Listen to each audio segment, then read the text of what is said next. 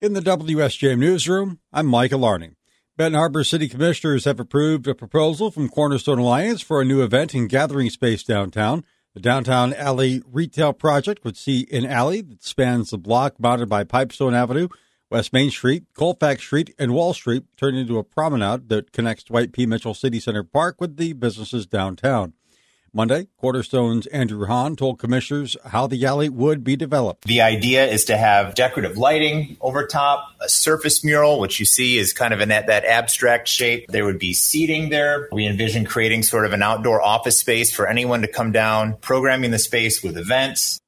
Hahn says Cornerstone would partner with community organizations for events in the alley. Some commissioners balked, saying there needs to be more discussion but Commissioner Sharon Henderson was ready to move ahead with the plan. She said this is about fostering a bustling downtown. That is what we need in the city to drive economic development so that people will buy homes and move into the city of Benton Harbor so that we can raise taxes, build more homes, and increase the population in the city of Benton Harbor. Hahn says Cornerstone Alliance is using a $155,000 Michigan revitalization and placemaking grant from the MEDC for the alley. They're also putting up a $155,000 match of its own. Collapsible billboards will be installed at each end of the alley during the summer season. It'll be closed to traffic during these months. The plan is to start work right away with a possible groundbreaking in the fall. Commissioners approved a two year pilot to get started.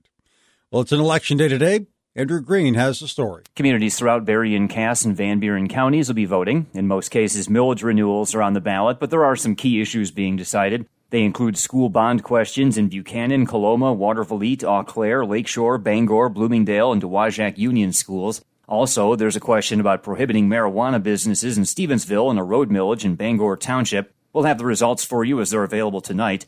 The polls will close at 8 p.m.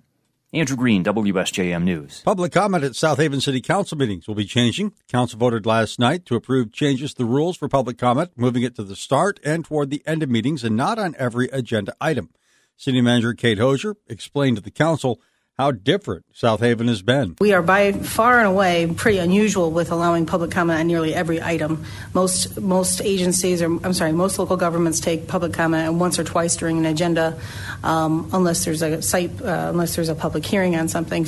The council approved giving people five minutes of comment, up from the recommended three minutes. Several people, however, spoke against the change. The increase in the popularity of pickleball has South Shore Health and Racquet Club looking to expand. The project took its first step yesterday at the St. Joseph Charter Township Trustees meeting as they voted to approve a commercial rehabilitation district of the property. That would allow South Shore to apply for a tax break while building a 30,000 square foot expansion.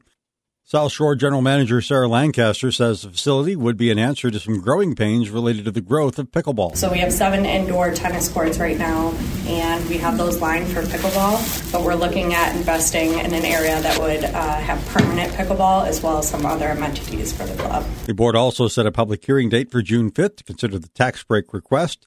Zach Vaughn of Cornerstone Alliance told trustees the certificate would be for anywhere between one and 10 years. It would freeze the property tax rate applied to the parcel of land for however long they decide. And it may be wet and gloomy, but summer is on the way. The popular tourist destination for Michiganders, Mackinac Island, had their unofficial opening day Friday. They're now ready for visitors to pile in for some summer fun. Executive Director of the Mackinac Island Convention and Visitors Bureau, Tim Hygh, says everything should be open soon. This weekend, um, Mission Point Resort and Grand Hotel open, and uh, that those are two of our bigger resorts. And over the next 10 days or so, most of the rest of the island will start to open up, including Mackinac Island State Park and the restaurants and fudge stores up and down Main Street. On Friday, USA Today, with their Reader's Choice, named Mackinac Island the best summer travel destination in the United States. In the WSJM newsroom, I'm Michael Arning.